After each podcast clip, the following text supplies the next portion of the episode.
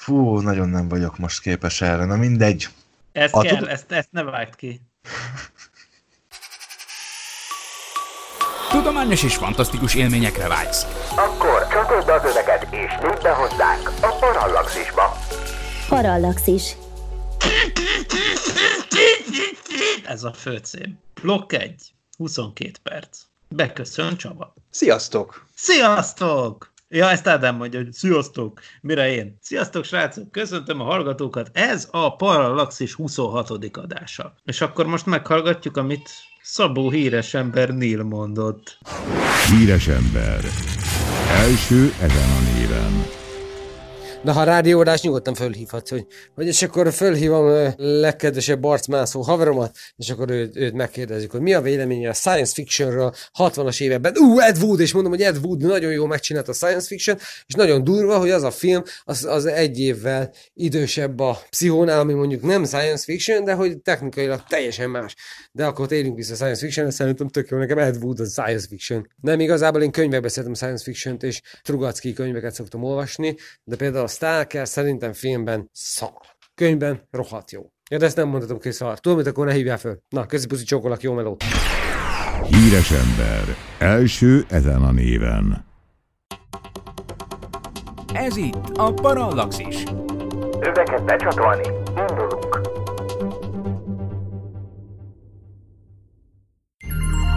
Figyelem! A műsorban spoilerek bukkanhatnak fel. 12 éven aluliak számára nem ajánlott. Az MD Média bemutatja. A tudományos fantasztikus filmek története párhuzamosan fejlődött a mozgóképipar egészével, bár több évtized telt el, mire a műfajt komolyan vették. Gyakorlatilag a 60-as évekig kellett várni, hogy a nagy költségvetésű grandiózus science fictionnek sikerüljön megszerettetnie magát a nagy közönséggel, de persze ma már a filmipar rendszeresen készít hol jobb, hol rosszabb filmeket a műfajban. Viszont egy biztos, a science fiction az alkotók nem csak a társadalmi kommentárok eszközeként használják, hanem egyben utat mutat a jövő technológiái számára is. Ezekből szemezgetünk a mai műsorban. Tudományos és fantasztikus élmények. Csabával, aki mérnök, Miklóssal, aki fizikus, és Ádámmal, aki nem. Ez itt a Parallaxis, az entv.hu és az űrszekerek tudományos és fantasztikus podcastje. Sziasztok srácok, köszöntöm a hallgatókat, ez a Parallaxis 26. adása, a mikrofonnál Horváth Ádám Tamás. Na, mit gondoltok arról, amit Szabó híres embernél mondott ebben a kis zűrzavaros cold openben? Hát egy szót sem értettem belőle, őszintén szólva, de biztos nagyon jó dolgot mondott, hogyha így bekerült a adásba, akkor az nem véletlen. Na most én szerintem abban egyet tudok vele érteni, hogy mondjuk a Stalker pont nem olvastam. Az van, hogy én is a, úgy vagyok azzal, hogy én is sokkal több science fiction olvastam, mint láttam. És valószínűleg ezért abban én is egyetértek, hogy én is sokkal jobban szeretem olvasni, mint nézni. De nézni sokkal egyszerűbb. Az mondjuk tény. Úgyhogy például hát az emberek kevés Stalkert azt nem olvastam, csak mm, filmet néztem, csak és, és az nekem tetszett mondjuk, de lehet, én hogy elolvastam. Olvastam. Én nem olvastam, én nem olvastam. És mit szóltok, de a Stalker az Tarkovsky, nem? Így van. Na, és viszont mit szóltok, ami végre van, amit olvastam is, meg láttam is, az a Solaris, ugye az Lemnek Aha. a klasszikusa. Ott például szerint, ugye, és azt aztán Hollywood is földolgozta például. George Clooney-val. Szóval a Tarkovsky féle volt a klasszikus film, és szerintem az például marha jó volt. Az összemérhető a könyvvel. Hát az amerikai az meg szar. De mindegy, tényleg nem mondhatjuk azt, hogy szar? Tehát igaza van de, az arcmászó De mondhatjuk, mondhatjuk, csak valószínűleg Nél ki akart bújni, hogy kicsit ja. melózni kelljen itt. Ő vidéken lakik, és hát ott már véget ért a karantén, ő éli a, a hétköznapi életét, vagy nem karantén, de a kijárási korlátozást egy kicsit ugye lazították. No, ha már ö, ö, filmek, akkor, akkor, akkor fontos, fontos, hogy elmondjuk, hogy az űrben is fog készülni egy film. Mi történik? Mi történik itt a koronavírus árnyékában? Ez már egyébként régen pedzegetve van, hogy hát a világnak szüksége van egy olyan űrben játszódó filmre, ami tényleg az űrben játszódik, és hát ha nem Tom Cruise lenne itt a hírnek a középpontjában, akkor nem is tudom, hogy ki, mert hát ő az, aki mindenre kapható. Megy az ISS-re a Tom Cruise, NASA-val ez már le van boltolva, besegít a SpaceX is, gondolom ő fogja oda szállítani őt, meg két másik kollégát is a helyszínre, aki éppen oda tart. A film az nem tudom milyen lesz, annyit írtak a friss hírekben, hogy nem Mission Impossible lesz, de most az adás előtt egy héttel vesszük föl a felvételt, úgyhogy ha addig történik valami, kedves hallgatók, akkor arról most nem tudunk mi ö, számot adni, de minden esetre milyen film lehet az, reméljük, hogy nem lesz benne praktikus effekt, és nem kell felrobbantani mondjuk az ISS-nek bizonyos részeit, Hát ugye egyébként meg nem az első eset, hogy fölmerül, mert még a Mir űrállomás idején fölmerült, hogy filmet fognak foly, forgatni a Miren, akkor egy Yuri Kara nevű orosz filmrendező volt az, erre még emlékszem kiskoromból, aki úgy gondolta, aki komolyan szóba került a Mir űrállomás végnapjaiban, ott a 2000-es évek elején, hogy, hogy felmennének filmet forgatni, mégpedig a kirgiz származású Csengiz Ajtmatovnak az egyik regényéből csináltak volna filmet, és olyan neveket hoztak a produkcióval összefüggésbe akkor, mint Antonio Banderas, de aztán végül ez nem, nem következett be ez a dolog. Ugye a mirűrállomás az egyszerűen nem húzta ki addig. De egyébként a mirőrállomás idején már az egész mostani dolognak megvolt az előszele annyiban, hogy már akkor is volt egy Mircorp nevű cég, ami arra vállalkozott, hogy ilyen fizetős turistákat meg ilyeneket fölvigyenek a Mirre, és az első űrturista, Denis Tito velük szerződött le, csak aztán a mirőrállomás nem húzta ki addig, és végül ez az egész cég ez tovább fejlődött, Space Adventures néven működött, a mirőrállomásos cég az nem váltotta be a hozzáfűzött reményeket, és azóta mennek a turisták, de ez a filmforgatás, ez folyamatosan benne van a levegőben, és azért érdekes egyébként, hogy ez most kerül elő, mert mondjátok tényleg, hogy a SpaceX jön be a képbe, holott Szajuz űrhajókon, ez már eddig is megtörténhetett volna, volt is róla szó, hogy filmet kéne forgatni az űrben, de most akkor ez meg lesz. Egyébként úgy van, hogy ez a, ez a Crew Dragon, aminek egyébként május 27-én lesz az első olyan útja, ami embereket szállít. Ugye ez lesz 2011 óta az el, első eset, amikor amerikai földről emberszállító űrhajó fölmegy, és ebbe beleférnek többen is, ebbe ugye négy űrhajóst fog tudni ezt állítani, és ha jól értem, itt az a mondás, hogy ebből hárman lesznek a forgatócsoport, és egy profi űrhajós, tehát, hogy, hogy ott lenne a Vandera, vagy mi ez a Tom Cruise ez esetben, meg a, a kameraman, meg a mit tudom én, mi harmadik asszisztens, vagy micsoda, tehát a három fős filmstáb menne föl, és a negyedik ember lenne az űrhajós, aki vezeti az egész utcot. A Tom Cruise az, az amúgy is mindig mindent saját maga csinál, az idegeire megy a rendezőknek, meg az egész stábnak, hogy ott kapaszkodik a sziklán, ő azt majd bevállalja, meg a, a repülőgépnek az oldalán is ott van, és azt ő maga csinálja azt is, és Igen. hát tényleg ezért mondtam, hogy ha nem ő lenne az, akkor, akkor el sem tudnám képzelni, de arra leszek kíváncsi, hogyha majd megnézzük ezt a nagyjátékfilmet, és összehasonlítjuk egy olyan produkcióval, ami nagyon hasonló, tehát mondjuk van benne ilyen űrállomásos rész, akkor meg fogjuk-e tudni mondani, hogy na ez az, ez kellett nekünk, hát itt látszik, hogy ez tényleg az űrben van Nem. megcsinálva. Hát erre mondtuk, amikor az Apollo 13-at dicsértük, amit ugyanolyan igazi súlytalanságba vettek föl részben, ugye, ugye 25 éve érted, szabadeső repülőgépeken, amiken az űrhajósok is gyakorolják a súlytalanságot, tehát ez pontosan ugyanolyan súlytalanság, mint az űrállomás. Hát ennek csak a PR értéke lesz. Igen, valószínűleg az, hogy ez az űrben forgatott film. Az első, meg minden, de egyébként az nagyon-nagyon fontos, hogy eh, hát nem mintha eddig ne lett volna az, de Tom Cruise ezek után biztos, hogy nagy király lesz a szientológiai egyházban. Biztos. Hát ő, ő jut legközelebb Xenuhoz. Így van. Igen. Konkrétan följut oda. Na jól van, mielőtt elfajulnánk, szerintem kattanjunk le a témáról, mert hogyha ráülünk a szientológusos vonalra, akkor persze lehetséges, hogy ezzel fölpesdítjük az életet a, a Facebook oldalunkon, de nem biztos, hogy erre akar. Ez majd egy külön adást megél egyszer, megél egyszer. Mondtam is Edennek, hogy van az az alkoholszint, amikor én neki látok ennek a témának, de most még nem vagyunk ott. Rendben. Nos, a tudományos, fantasztikus filmeket ugyan ritkán, de a néma filmkorszakban is készítettek. A jellemzően egy-két perces, természetesen fekete-fehér, bár utólag néha színezett skifik általában technológiai témájúak és gyakran humorosak voltak. A George Méliès által 1902-ben létrehozott Utazás a Holdba című filmet gyakran az első tudományos fantasztikus filmnek tekintik, és biztosan ti is ismeritek. Ebben jó részt Verne Gyulára és A.G. Wells-re támaszkodva ábrázoltak egy űrhajót, amelyet egy nagy ágyúval a holdba dobtak. Az alkalmazott speciális effektusok, mondom még egyszer, 1902-ben vagyunk, úttörő volt a jövőbeli skifik számára. Hát én ezt láttam egyébként, és most is megnéztem az adás előtt, elképesztően jó. Egyrészt ugye én nagyon szeretem az olyan skifiket, ahol ilyen hátterek vannak, ilyen rajzolt, festett hátterek, és ebben nagyon időtálló szerintem a Le Voyage Don la Lune című mű is.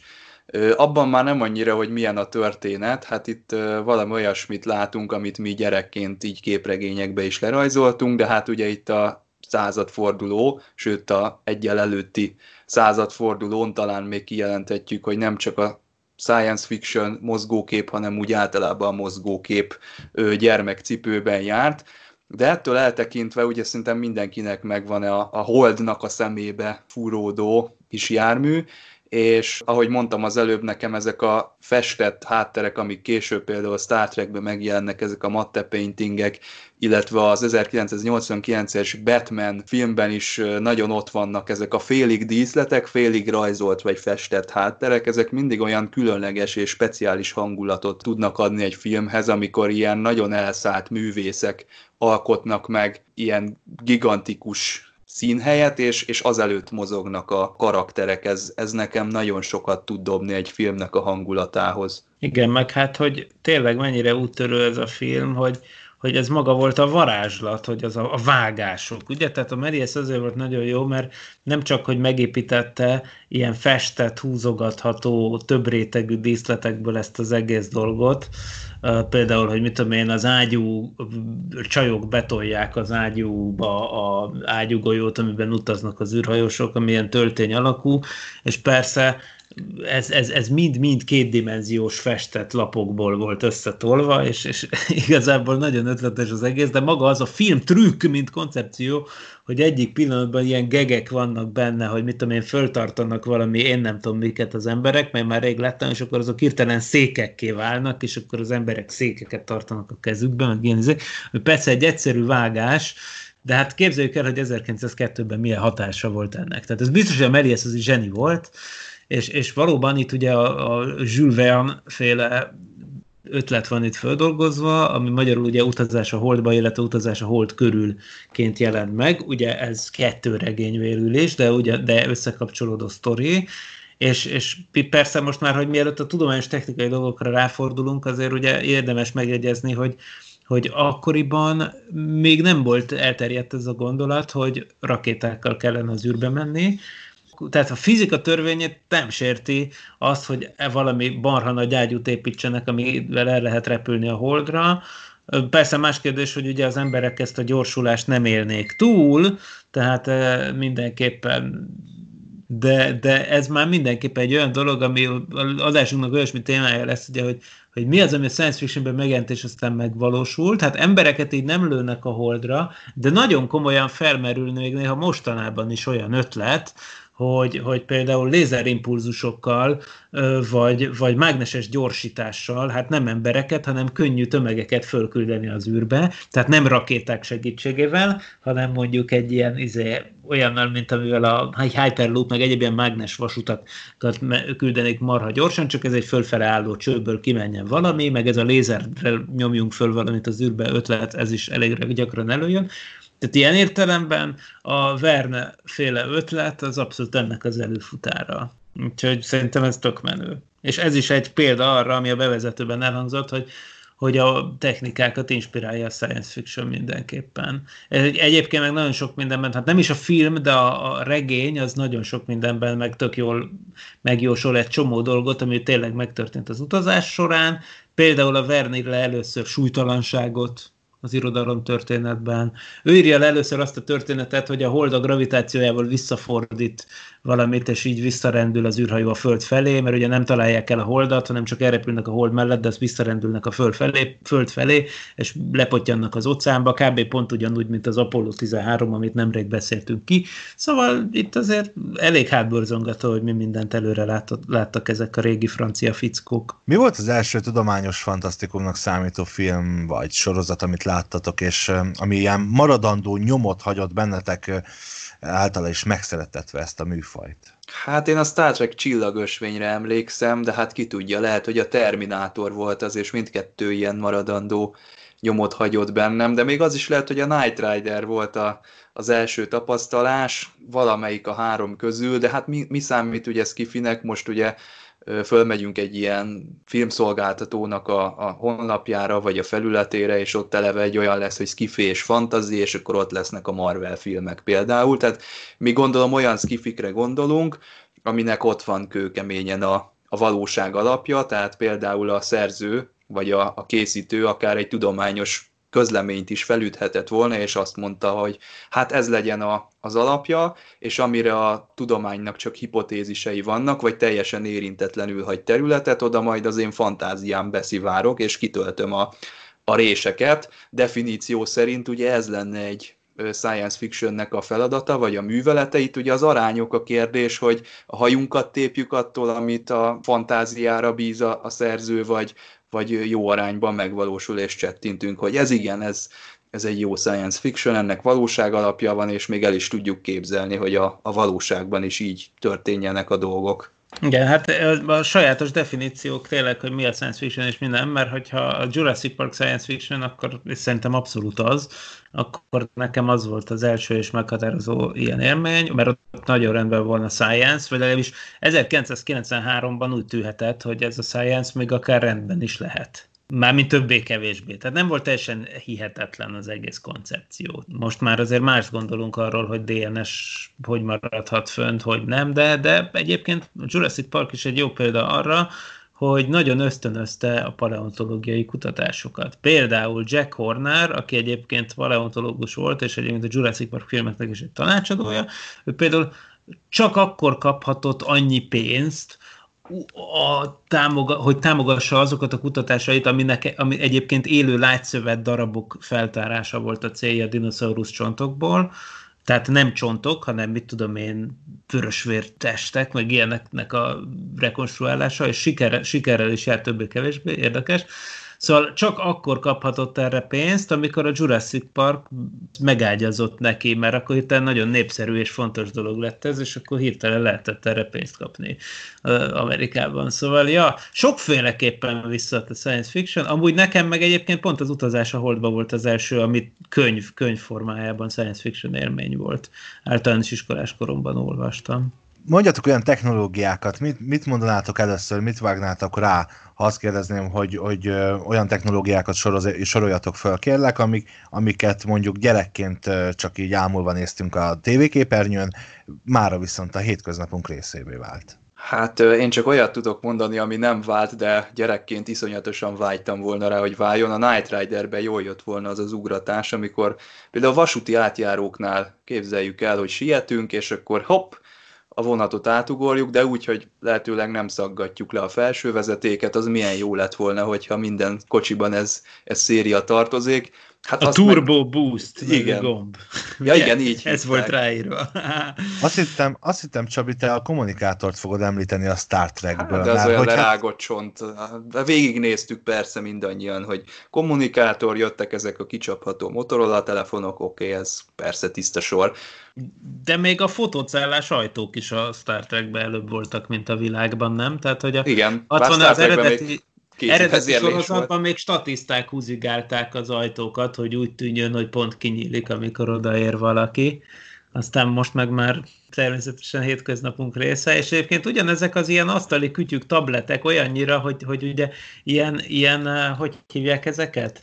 Ilyen, ilyen perek is vannak erről, ugye, hogy például a 2001 űrödüsszejában itt-ott mondjuk belecsúszik a képbe egy ilyen tabletnek látszó tárgy, és akkor ezt lehet bizonyítéként használni ilyen szabadalmi perekben, hogy például, ugye, amiket ugye előszeretettel szokott rendezni a Samsung, meg az Apple például, ugye rendszerint összecsapnak arra, hogy most egy, két tök ugyanúgy kinéző dizájnt melyik nyúlta le melyikről, és akkor jogi érvelésként gyakran előhozakodnak ilyenekkel, hogy de hát ennek megvolt az előképe a popkultúrában, tessék, nézzétek meg itt a 2001 űröd összejában egy-két, és emiatt aztán persze egész jogi osztályok vannak ráállva pont erre, hogy amit most mi hobbi szinten kibeszélünk, ők nagyon profin azért kapják a nem kicsi fizetésüket, hogy felderítsék az összes science fiction filmből, meg, meg könyvből, meg ilyesmiből, hogy ilyen precedenseket keresnek, hogy lehessen arra hivatkozni, hogy ezt mi onnan vettük, hogy mi ezt a dizájnt a 2001 űrodüsszejából nyújtuk le, és már 1968 óta mindenki látta a moziban, tehát a szabadalomsértési eljárás az nem indokolt, ugye? Tehát, hogy, hogy e, erre konkrétan nagyon profin föl vannak készülve, és, és az, az a hogy általában találnak is valamit, tehát nyilván ugyanaz a forma kincs dolgozik az emberek fejébe, és hát tudatlanul is visszahat a formatervezők, meg a, meg a kutatóknál is, a mérnököknél is biztos, amit gyerekkorukban láttak a tévében, amikor a lehető legfogékonyabbak, hát olyasmiket akarnak csinálni, még akkor is, ha nem jönnek rá. Lehet, hogy nem is tudatos egy csomószor. Olyat, mit akarnak csinálni, mert hogy kell nekik. Nektek mi az, ami, ami kéne a skifikből? Hát ilyenkor egy csomó minden eszembe jut, de ha jobban belegondolok, akkor a május 1-én az Éjjel május trekseje adásban mondta Atter, hogy a technológia nem feltétlenül teszi jobbá az életet, tehát ha például abba belegondolunk, hogy hát milyen jó lenne egy transporter, mert az sok mindent megkönnyítene, lehet, hogy nem, mert akkor fölhívna a főnök egyszer csak itt home office hogy hát Csaba mégiscsak transportáljál már ide, mert el kéne intézni valamit, vagy a holofedélzet, hát ki se jönnék onnan soha, esély van rá, hogy nem lenne vége annak a, annak a holonyaralásnak, ott ragadnék örökre. Kicsit ilyen technológia szkeptikussá is váltam a, az utóbbi időkben, és nem, most nem tudok olyat mondani, aminek nem látnám meg egyből a, a, a veszélyeit is, és úgy tűnik elsőre, hogy persze könnyebb lesz az életünk, de lehet, hogy nem annyira. Én az örök élet ingyen sörtengely mentén mozgok ebben a kérdésben, meg esetleg ugye az adócsökkentés, bár erről kevéssé szólnak a science fiction szóval azért azért el tudnám viselni azokat az orvosi mutatványokat, amiket ezek a science fiction csinálnak. Tehát, hogy például pitty megjavítanak. Tehát annyi, annyi baromság, hogy mit tudom én, az embereknek izé, kiukad a foga, meg mit tudom én, micsoda, ilyen dolgok, meg lerobbannak, meg esetenként meghalnak, meg innen. Hát azért, azért, azért tudnám értékelni azt az orvostudományt, ami például a Star Trekben megjelenik itt-ott. Hasonló ö, adásunk egyébként volt korábban a, a, az első időben itt a Parallaxisban, ahol a, az, a jövő technológiáról beszéltünk orvosi szempontból Meskó Bertalannal, igaz, Csabi? Jól emlékszem? Jól. Rendben. Kitűnően emlékszel. Rendben, akkor menjünk is tovább, nem erről fogunk beszélgetni sajnos mai műsorunkba, hanem egy másik izgalmas témáról, amiről még eddig nem igazán esett szó, az önvezető autóktól a csillagkapon át a szubtér kommunikációig egy nagyon rövid szünet után a Parallaxisban. Maradjatok velünk! Maradjatok velünk, mert a Parallaxis azonnal folytatódik. Ajánló következik. Élmény és vélemény, illetve tudomány és fantasztikum egy helyen. Kattints a videó.mtv.hu oldalra és válogass az mtv.hu, a Parallaxis és az űrszekerek közösségi flotta saját gyártású videóiból. Közösségi élmények, érdekességek, interjúk, helyszíni riportok, tudományos ismeretterjesztés, valamint tudósítás a legkülönfélébb rendezvényekről és exkluzív sajtóeseményekről. videó.mtv.hu Élmény és vélemény. Ajánlót hallhattatok. Kis türelmét kérjük, hívása fontos önnek, hívása fontos nekünk, hívása fontos önnek, hívása fontos önnek. A Parallaxis visszatért. Csatorna nyitva. Parallaxis.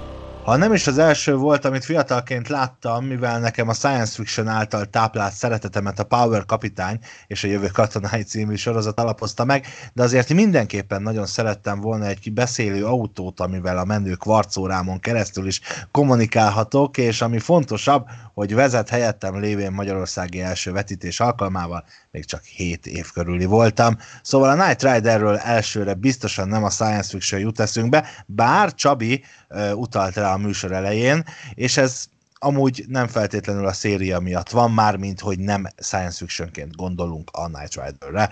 A sorozat alapjául szolgáló a 80-as, 90-es években látott és megjelenített technológia ma már nem is annyira a távoli jövő, ahogy azt esetleg gyerekként gondoltuk.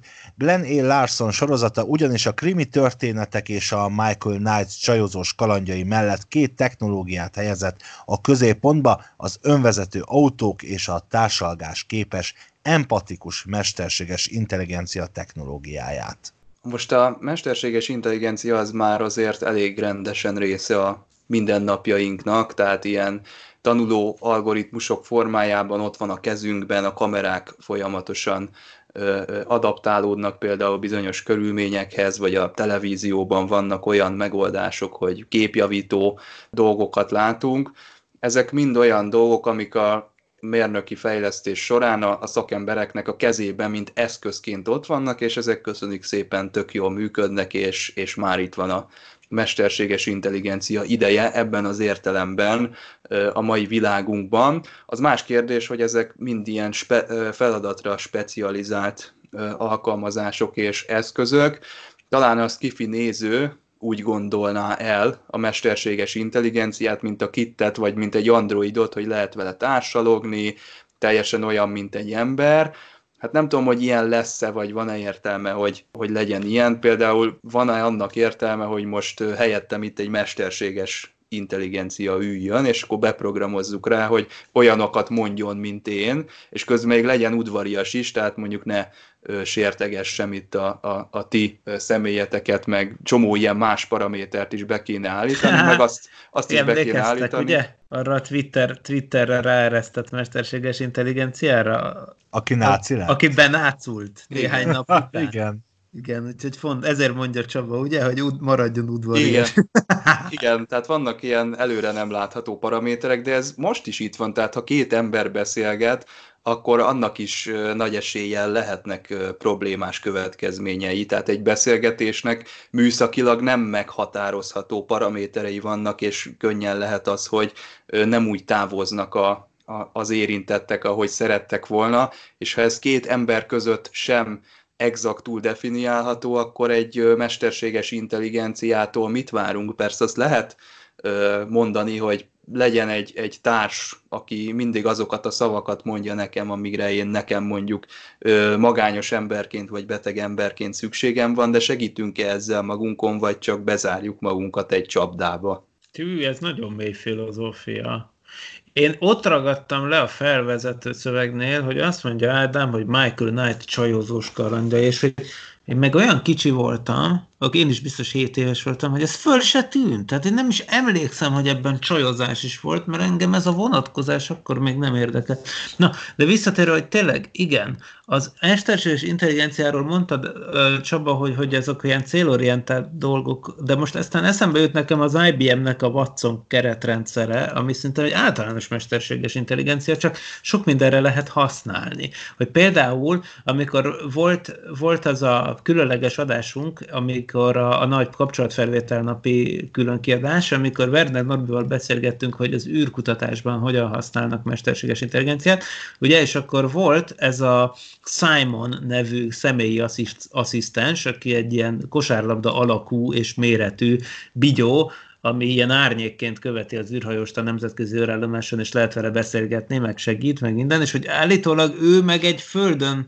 földre telepített bazi nagy IBM által üzemeltetett Watson nevű mesterséges intelligenciának csak az egyik izéje, tük, tükre, vagy, vagy nyúlványa, vagy micsoda. Tehát, tehát igazából az a durva, hogy én, én beleborzongok ebbe a gondolatba, hogy mi van, hogyha a mesterséges intelligencia már van. Olyan értelemben, hogy például itt van maga az internet. Ugye mindenkinek ott van rengeteg több milliárd számítógép, össze van kötve egy hálózatba. Na most egyébként az összes ilyen modell, ami azt mutatja, hogy hogyan kapcsolódik be az intelligencia, azt mutatja, hogy ez gyakorlatilag valami fázis átalakulás, amikor a komplexitás egyszerűen, például amikor már nagyon sok részt beraksz egy összehúzódott hálózatba, nagyon össze kapcsolódó dolgok, akkor hirtelen már megjelenik valami minőségileg más, és ez lehet a komplex gondolkodás, ami már sokkal több, mint sok kis számítógép. Tehát amikor az egész az már sokkal több, mint a részek összessége, amikor megjelenik valami ilyen emergens plusz tulajdonság, egy, egyfajta öntudat, és akkor eszembe jut, hogy mi van, hogyha, mi van basszus, hogyha az internetnek már van öntudata. És akkor nem azt mondja, hogy igen, Michael, meg ilyenek, tehát nem az, hogy ennyire használható, de... Vagy de az, túl... hogy tessék, itt van még egy kis macskás videó. Igen. Igen, lehet, hogy nem mond semmi, csak hogy, hogy honnan tudjuk, honnan tudjuk, hogyha már sok információ van együtt összekötve, akkor honnan tudjuk, hogy nincs önt, öntudat. Tehát ez a Turing-teszt, ugye, hogy a mesterséges intelligencia átmegy a Turing-teszten, akkor ugye lehet mondani, hogy ami már nem tud egy ember különbséget tenni, hogy most egy AI-jal beszél, vagy nem, nem tud az ember különbséget tenni, hogy egy, köszönöm, nem tud az ember különbséget tenni, hogy egy mesterséges intelligenciával beszél, vagy egy emberrel, akkor azt mondjuk, hogy már átment a teszten, de vajon ebből következik-e, hogy annak valós érzelmei vannak, vagy nem?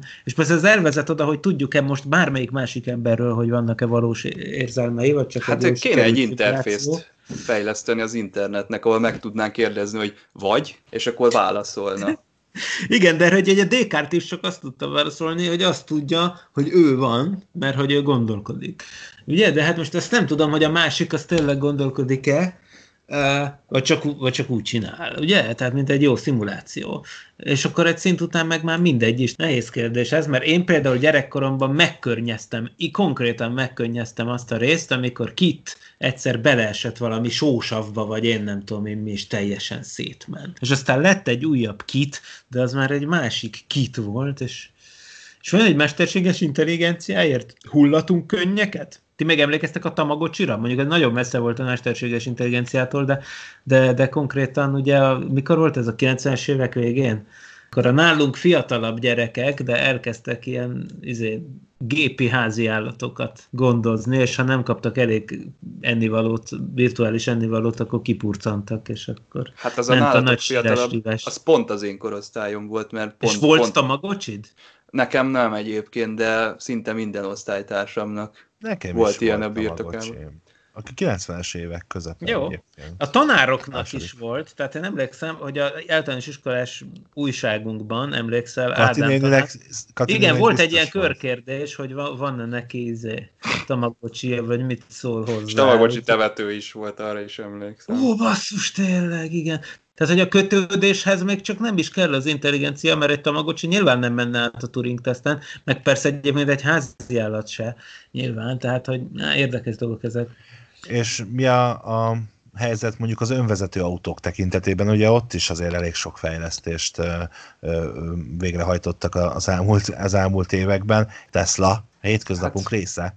Igen, ilyenkor mindig a vezetésnek az élményét kezdjük el siratni, ami tényleg veszteség lesz mondjuk abban az esetben, hogyha önvezető hálózatokká alakulnak át a közutak, viszont be kellene látnunk azt is ezzel együtt, hogy szerintem sötét középkorban élünk, abban a tekintetben, hogy itt emberekre van az rábízva, hogy milyen követési távolság legyen, mikor fékezzen, mikor nézzen körül, mikor figyeljen, mikor ne, és persze én híve vagyok annak, hogy adjunk felelősséget az embereknek, és nézzük őket felnőtt számba, de szerintem annyira kontrollálhatatlan egy, egy közúton, hogy mi történik, hogy mit csinál a másik, hogy előjön egy olyan baleset, ami védhetetlen, tehát így nem tudsz mit csinálni, akkor se, ha fejen állsz, nincs olyan reakcióidőt, hogy, hogy elkerüld a, a bajt, és mondjuk igazságügyi szakértők jönnek, akik évekig vakaróznak rajta, hogy most itt ki volt a hibás, mit kellett volna máshogy csinálni, és nincsenek nincsenek sok esetben olyan konklúziók, hogy hát igen, ez hülye volt ez az ember, vagy az hülye volt, olyan helyzetek vannak, amiket szerintem egy önvezető rendszerrel el lehet kerülni. Most ugye az szokott lenni a kérdés, hogy önvezető rendszer működhet-e olyan szituációban, hogy közben emberek is randalíroznak a, az utakon, vagy ténylegesen a teljes összképet át kéne alakítani. Nyilván szerintem afelé haladunk, hogy majd mint az ötödik elemben, vagy hát mondjuk ott pont maguk vezették az autókat, ha jól emlékszem. Én a robot. Ilyen... Az, bocs, Igen. az én a robot. Majd Na, szeptemberben ki is beszéljük egyébként itt a műsorban. Ott ugye pont van is egy baleset, mikor megtámadják a, a Will Smith karakterét, a, vagy hát a Will Smith ugye a, a, a robotok, a, a, a spoiler, a wiki utasítására, és uh, ugye ott mondják is neki, hogy, hogy hát azért, azért lett, mert hát kikapcsolta, mit tudom én, 230-nál, vagy mennyinél az automata vezetést, és ő, ő kezdett el vezetni, mert ugye ő egy ilyen, ilyen szereplő. Hát meg 220 felett ő már máshogy szerette volna látni a világot. Hát egy bizonyos sebesség fölött nyilván nem lehet, egyszerűen fizikailag sem lehetséges az ember reakció idejére hagyatkozni, mint hogy egyébként a vadászrepülőgépek meg se tudnának moccanni a legjobb pilóta reflexekkel rendelkező pilótákkal sem az automatika nélkül. Mert egyszerűen tényleg olyan gyors automatikus döntéseket kell hozni, amire ember egyszerűen fizikailag nem lehet képes. Én meg egyébként nem síratom a vezetés élményét, mert én most tanulok vezetni, mert hogy kénytelenek leszünk, mert ugye a, majd megyek Amerikába, és akkor ott meg ugye nem, nem lehet megmaradni autó nélkül, főleg azon a részen, ahova most mi fogunk menni vendég, vendégségbe kutatni. És akkor ugye, hát igen, én azért mondjuk például örülnék, hogyha már készen lenne ez a dolog, és már a hétköznapi valóság része lenne a csupa önvezető autó. Igazából hát, de majd, ha ott üvegeled Amerikába Chevrolet, akkor majd azt fogod gondolni, na igen, ez azért mégiscsak megérte, ott mész majd a Route 66-en, vagy nem tudom, valami ö, nagy hangulat lesz ott, akkor majd szerintem jó lesz az azért, nem? Könyöködet kiteszed. Lesz. Persze, persze, persze. De hát szerintem ezt akkor is ki tudom tenni, ha nem én vezetek. Észrevettétek egyébként, hogy, és most nem feltétlenül a magyar változatra gondolok, hogy kit lélegzik, miközben beszél? Hát én ezt nem figyeltem meg, de nem csodálkozom. Ez, ez is lehet, hogy egy olyan, olyan része a, a dolognak, hogy az ember számára ez így Ugye? befogadhatóbbá teszi a karaktert. A mesterséges intelligenciát is elvárod. Tehát amikor a Sirivel, vagy Cortánával, vagy én nem tudom kivel beszélgetünk itt a hétköznapjainkban, ugye, ami hát egy kb. olyan, mint a kit, Szerintem ez kell az, az ember át, át, át hát vágás. Engem lehet, hogy ettől kirázna a hideg inkább, tehát hogyha egy, egy... Hát ha hörög, mint Darth Vader, akkor, akkor biztos, nem? Igen, de van egy olyan uncanny határ szerintem, amikor tudod, hogy Jó. nem személy, és, és mégis próbál személy lenni, de te tudod ezt, és úgy furcsa. Igen. Akkor csak azért, azért fogadjuk el kitnél mondjuk, mert egy sorozatról van szó? Szerintem az Uncanny Valley-ben nem esik bele az, hogy, hogy ő egy autó. Tehát az még ha teljesen úgy beszél, mint egy ember, szerintem engem akkor se ráznak ki a hideg, az tényleg az kell, amikor már úgy is néz ki, tehát mint amikor, amikor már, ugye ez egy, Ugye sokat, sokat elemezték a pszichológusok, hogy honnan venne az, hogy például egy túl élethű viaszbaba, az már nekünk nem tetszik, és ugye a rajzfilm karakterek is azért vannak elnagyolva, mert ha már túl élethű lenne, akkor az egy kellemetlen érzést váltanak ki belőlünk. Valószínűleg ennek evolúciósan az az oka, hogy az emberek a halottakhoz ne nyúlkáljanak hozzá. Mert hogy az fertőző lehet, mindenféle betegséget terjeszt, és a halott, a frissen, friss hulla, az majdnem úgy néz ki, mint egy élő ember, viszont mi, mi mégsem is oda hozzá. De én nem hiszem, hogyha mondjuk ez a valami úgy néz ki, mint egy autó, és úgy beszél, mint egy ember, akkor én, szerintem, szerintem nálam nem kapcsolna be ez a reflex, de hát a jó ég tudja. Vagy nálam egy van, van egy olyan furcsa, én ezt arra alapozom, hogy vannak például ezek a Desiro motorvonatok, amik ilyen áramvonalas, kicsit hasonlítanak a flörthöz, de mégis dízel, és így pöfögnek, és az nekem mindig ilyen furcsa élmény volt ott a pályaudvaron, hogy elmegyek egy ilyen áramvonalas közlekedési eszköz mellett, és úgy pöfög, mint egy ilyen, nem tudom, traktor. Tehát ezt, ezt érzem kicsit a, a, a kitnél nem, mert érzem, hogy egy sorozatot nézek, és, és beszél az autó, persze, hát nyilván oké, okay, hát ez, ez fán meg minden, de ha a valóságban lenne, és egy mondjuk egy ilyen személyi asszisztens így lélegezne nekem, hát az, az szerintem furcsa lenne. Jó, az tényleg vicces lenne, hogy, hogy alapból végig lélegezne, nem? Tehát ott ülsz a számítógépnél, és akkor hallod, hogy a kortána ott szuszog meg. meg is fázna, úgy kifújná az orrát. Egyébként ti, ti egy férfi vagy egy női hangot, mi, sőt, milyen jellegű hangot választanátok egy, egy mondjuk a kithez, mint EMI, tehát mint mesterséges intelligencia, hasonló virtuális személyes asszisztens hangjaként. Ugye egy éve született meg Q, a világ első semleges nemű hangú virtuális asszisztense, ami szerintem egyébként, majd most nem, én inkább úgy gondolom, hogy most hallgassuk meg mindannyian. Hi, I'm Q. the world's first genderless voice assistant. Think of me like Siri or Alexa, but neither male nor female. Nekem egyébként konkrétan Michael Jackson hangjára hasonlít. Aki kinézetében is megtestesíti a eldönthetetlen nemű karakter ideáját. Hát most igen. a vége felé már, ugye? Igen, Na, igen. Hát, szóval, ugye ő, a, ő, a, ő a Amerikában minden lehetséges, egy szegény fekete kisfiúból is lehet gazdag fehér nő, ugye? Ahogy ezt a viccben mondtuk annak idején, Isten nyugosztalja. Én nem tudom, hogy mit választanék. Őszintén hát szóval nincsenek nemi preferenciáim, biztos, szerintem hogy meghallgatnám, hogy ki hangzik jobban meg ki. Tehát igazából nem tudom, nem hiszem, hogy nemi alapon dönteném el. De te miért? Te miért? Mi, miféle, miféle izé vezérel téged, amikor azt mondod, hogy nőt? Nem tudom, én nekem alapból ez az első, hogy legyen egy nő a videójátékokban is nőt választok karakternek valamiért, amikor így erre kerül sor. Kicsit a Hör című film itt előttem lebeg, hogy veszélyes ez a dolog, mert ott ugye a Joaquin Phoenix ott hát beleesett abba az operációs rendszerbe, akinek ilyen női hangja volt, és nem tudom tényleg, hogy egy napi szinten társalognál mondjuk egy ilyen női hanggal, akkor, akkor annak milyen veszélyei lennének. Tehát nem ilyen gagyi, nem tudom, személyi asszisztenssel, aki, akinek még a légzése is idegesít, hanem ilyen frankón ki lenne fejlesztve, hogy ilyen kedves, meg minden, akkor az, az lehet, hogy így magában hordozná ezeket a veszélyeket. Bár nem tudom, hogy mit hoz a jövő, tehát lehet, hogy teljesen rendben lesz az, meg nem, nem lesz ezzel semmi gond, hogy mondjuk feleségül vesz valaki egy operációs rendszert, vagy egy személyi asszisztenst. Most még ez kicsit ilyen furcsának tűnik. Hát ez óriási. Tök jó. Nagyon jó gondolat. De hát én hátborzongatott persze, csak neked is sose jutott ez eszembe. Mert nem látom a filmet se, de nem majd egy újabb pótolni való nekem. Hamarosan folytatjuk, és egy nagyon rövid szünet után nem csak elrugaszkodunk a Földről, hanem rögtön elárasztjuk a világegyetemet telepesekkel, akikkel természetesen kommunikálni is akarunk. Reményeink szerint ebben a kvantummechanika lesz segítségünkre, maradjatok velünk! Maradjatok velünk, mert a parallaxis azonnal folytatódik. Ajánló következik. Túl a századikon, de messze még a küldetés vége. A meghajtás impulzus, a cél, a legvégső határ.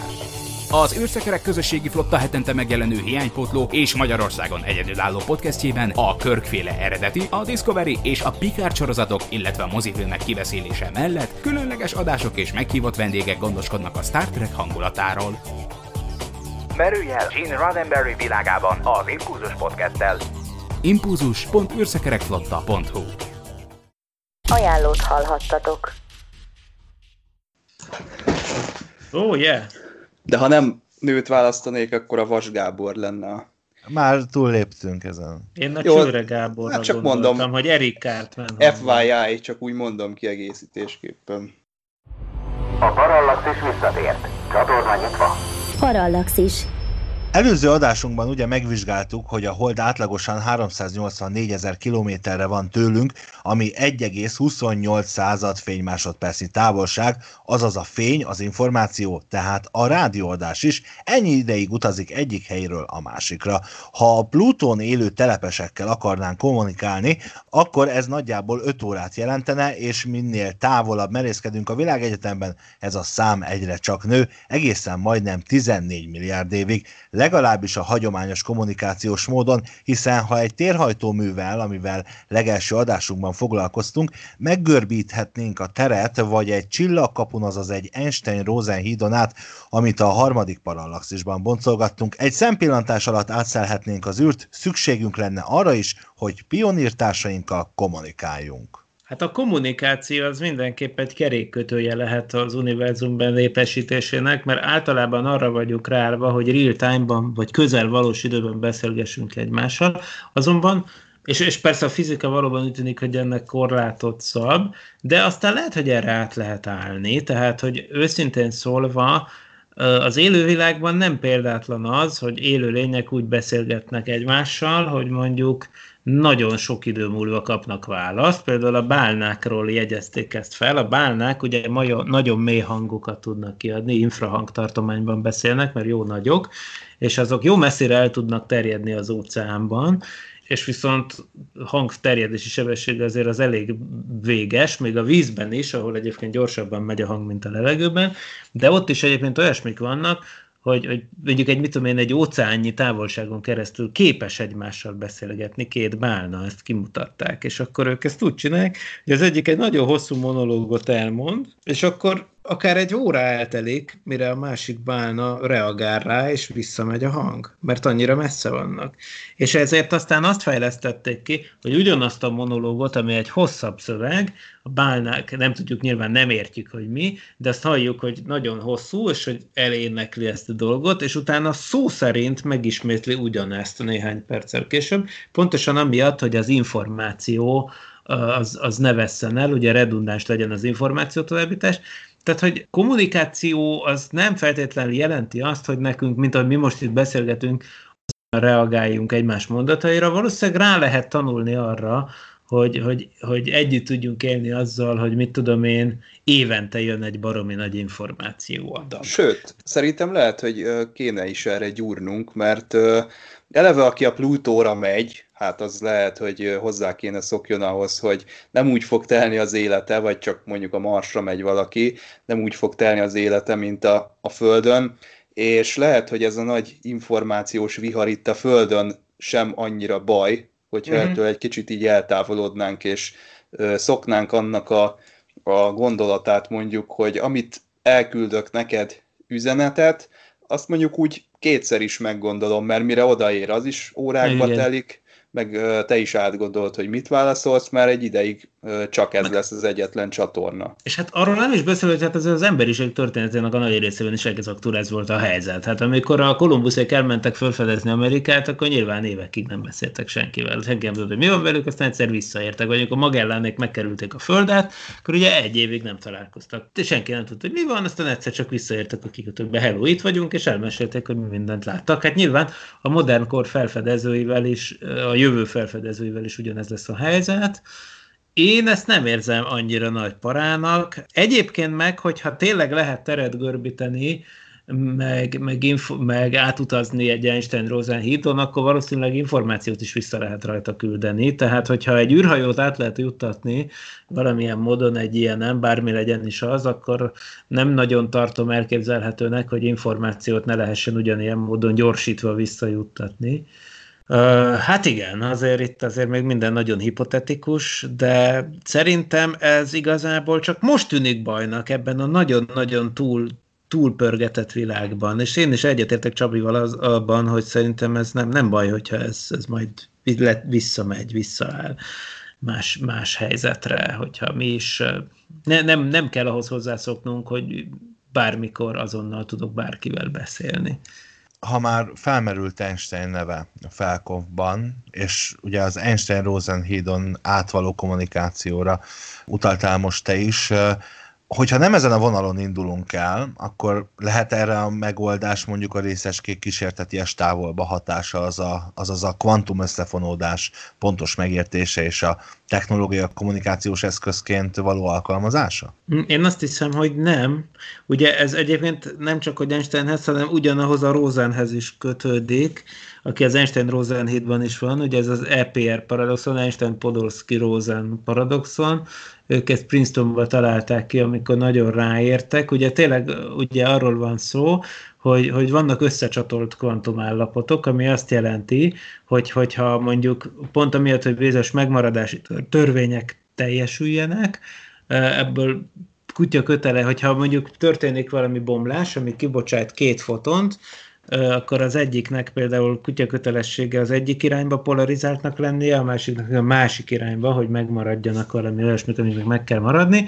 Magyarul, hogyha az egyiket én elfogom és megmérem, akkor ezzel információt tudok meg valami olyasmiról, ami például ennek a fotonnak a párja, ami meg olyan messze van, amiről hozzám nem juthatna el ennyi idő alatt közvetlen információ, de ha én ezt megmérem, akkor azzal mégis elvileg ugye pontosan tudom, hogy a másik milyen állapotban van. Tehát megtudok valamiről, olyasmiről információt, ami tőlem sokkal messzebb van, eh, annál, mint hogy direktbe ide jöhetett volna róla az információ. Ez tulajdonképpen még igaz is. Tehát ez az összefonódottság, ez valóban nagyon kísérteties és nagyon furcsa távolhatás. Az azért nem világos, hogy ezzel milyen módon lehetne információt továbbítani egyáltalán nem triviális, hogy ezzel milyen módon lehetne, oké, okay, hogy megtudok valamiről valamit, ami messze van, ez, ez igaz, de hogy mondjuk azzal, hogy én tudatosan kapcsolgatom az egyik fotont, és akkor a másik is tudatosan kapcsolgatódik föl le, és akkor ezt valaki le tudja olvasni, ez azért is nagyon problémás, mert a kvantummechanika pont arról szól, hogyha megméred valaminek az állapotát, azzal te beavatkozol, és befolyásolod az állapotát a rendszernek, és ilyen módon én tudtommal sajnos nem alkalmas ez a módszer arra, hogy információt továbbítsunk vele a fénynél gyorsabban. Pont amiatt, mert az információ olyan értelemben nem válik információvá, hogy nem vagyok alkalmas a kiolvasására. Tehát érdekes dolog, ugye, hogy az információ ott van, de ha megnézed, ha kinyitod a könyvet, hogy elolvasd, akkor megsemmisül, vagy azzal átíródik a könyv, vagy mit tudom én, szóval hát nem triviális ez a kvantumvilág, úgyhogy nem hiszem, hogy, hogy, hogy ez alkalmas lenne arra sajnos, vagy nem látom, hogy hogyan lehetne ez alkalmas arra, hogy a fénynél gyorsabban továbbítsunk információt. De hát persze én nem vagyok ennek a témának egyáltalán a szakértője. Tehát az, hogy én, én tanultam ezekről a dolgokról valamit az egyetemen, az, az maximum csak egy kicsit tesz engem tájékozottabbá, mint bárki, akit az utcán megállítunk és megkérdezünk erről. Úgyhogy, úgyhogy itt bizony simán lehet, hogy valami áttörés is kinéz. Azt nyilván nem, nem tudom megmondani, hogy mikor és hol és hogyan, de hát nem is az én dolgom ezt kitalálni. Minden esetre gőzerővel foglalkoznak ilyenekkel, és a kvantum titkosítás, meg ezek a dolgok azért ezek viszont nagyon létező és komoly problémák, úgyhogy, úgyhogy elképzelhető, hogy itt még lesz valami nagy, nagy felfedezés. Tök jó lenne. Ilyen rejtélyes ez a részecske fizika, hogy mindig oda jutunk vissza, hogy hát ha ott ezt igazán nagyon megértjük, akkor, akkor aztán ott, fú, ott elsöprő dolgok fognak születni. Olyan, mintha tényleg, hát nem akarok ilyen misztikus lenni, de minthogyha csak valaki egy rejtély elé állítana minket, de ha nem is erről van szó, csak pusztán a természetnek a működéséről, azért az kifikben, a Star Trekben is ö, megjelenik az, hogy aki nagyon otthon van a, a részecske fizikában, az már egy nagyon fejlett ö, fajjá tud válni. Hát akkor mi nagyon fejlett fajjá fogunk válni, az biztos előbb-utóbb. Nagyon sok tanulnivaló van még ezzel kapcsolatban. A kvantummechanikáról egyébként az a helyzet, hogy ezt valójában még azok sem értik, akik csinálják, mármint a megértést, az egy érdekes kérdés, nagyon jól lehet használni a kvantummechanikát, de olyan szinten ellentmond a, a évmilliók evolúciója által belénk rögződött tapasztalatoknak minden, amit abból tanulunk, hogy, hogy nagyon, nem, nem, hisz, nem még mindig, mindig nem szeretett meg az a generáció, akit még lehet, hogy gyerekkorától rá lehetne arra nevelni, hogy egy kicsit a kvantummechanika logikai szabályának megfelelően gondolkozzon a világról, de hát ilyen értelemben a kvantummechanika még mindig nem természetes az emberiségnek, annak ellenére, hogy már lassan száz éves az, hogy ezeket a dolgokat tudjuk, de, de hát, sőt, igen, most már két, két, 1920-ban már komoly dolgokat lehetett tudni, tehát már mondható, hogy száz éves, az az érdekes az egészben, hogy először valahogy el kéne, el kéne érnünk azt, hogy tényleg egy olyan igazi faj, igaz, azt a nagy fejlettségi szintet, azt akkor fogjuk meg, meglépni, amikor ezek a dolgok már triviálisak lesznek mindenkinek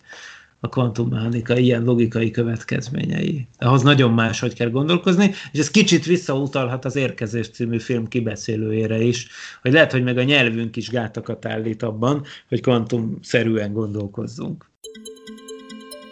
A Google Translate így mondja ki, hogy parallaxis.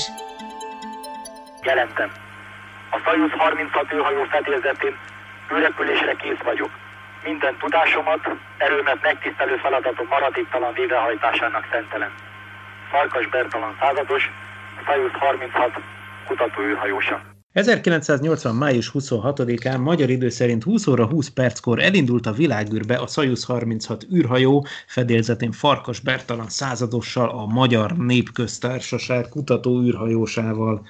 A Parallaxis csapata az évfordulót azzal ünnepli, hogy a repülésének szentelt podcast adásunkon kívül Facebook oldalunkon valós időben követni fogjuk a négy évtizeddel korábbi eseményeket, a korabeli híradások, eredeti fényképek, hangfelvételek, és Valeri Kubászov űrhajóparancsnok önéletrajzi regényének részletei segítségével. A totális interkozmosz retro élményhez keressétek a Berci 40 hashtaget, illetve kövessétek a Parallaxis Facebook oldalát. A következő 27. adásunkban tehát egy nagy 40-est ünneplünk, ugyanis ahogy Miklós mondta, 1980. május 26-án 40 éves tartott Farkas Bertalan Bajkonúrból, az eddigi egyetlen magyar űrhajós, aki meghódította a világűrt. Érdemes lesz tehát akkor is velünk tartani, nagyon izgalmas adás vár ránk. Addig is hallgassátok az Impulzus Podcast adásait, és természetesen a Szokol ébresztőt a Tilos Rádión. Miklós, mi a helyzet Szokol tájékán? A Szokor ébresztőben természetesen követjük az űrkutatás fejleményeit, és azt hiszem, hogy mi is farkasbercizni fogunk, bár még nem tudjuk, hogy milyen módon, mert hogy ugye pont akkor, amikor Farkasberci repülésének a 40. évfordulója kezdődik, május 27-ére van beütemezve az is, ami már, ami már említésre került az adásunkban, hogy amerikai földről majdnem 10 év után először újra emberszállító űrhajó száll föl, a SpaceX-nek, vagyis Elon Musk cégének a Dragon 2 űrhajója, két űrhajósal a fedélzetén.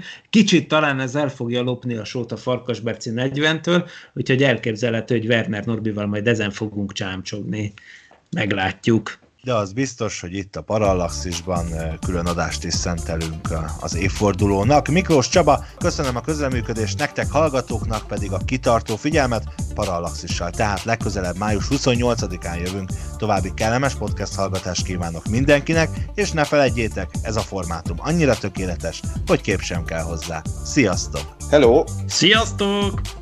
Nem volt elég a tudományból és a fantasztikumból? Olvasd a parallaxis.emtv.hu-t, lájkold a Facebook oldalunkat, nézd a YouTube csatornánkat, és hallgassd a Szokolébresztőt a Tilos Rádióban. A Tudományos Újságíró Klubja és a Tudományos Ismeretterjesztő Társulat által a Juhari Zsuzsanna díj külön díjával jutalmazott blog podcastjét az emtv.hu megbízásából az MD Media készítette. Hamarosan jön a következő rész. emtv.hu Élmény és vélemény Jelenlegi működésünk fenntartásához és fejlődéséhez most a te segítségedre is szükségünk van. Ha szívesen olvasol, nézel és hallgatsz minket, arra kérünk, hogy támogasd a Tudományos Újságírók Klubja és a Tudományos Ismeretterjesztő Társulat által 2019-ben a Juhari Zsuzsanna díj külön díjával jutalmazott Parallaxis csapatát. Kattints a donate.emtv.hu oldalra, és adományoddal segítsd a tudományos és fantasztikus ismeretterjesztést, hogy közösen eljussunk oda, ahová még senki nem merészkedett. Köszönjük! donate.emtv.hu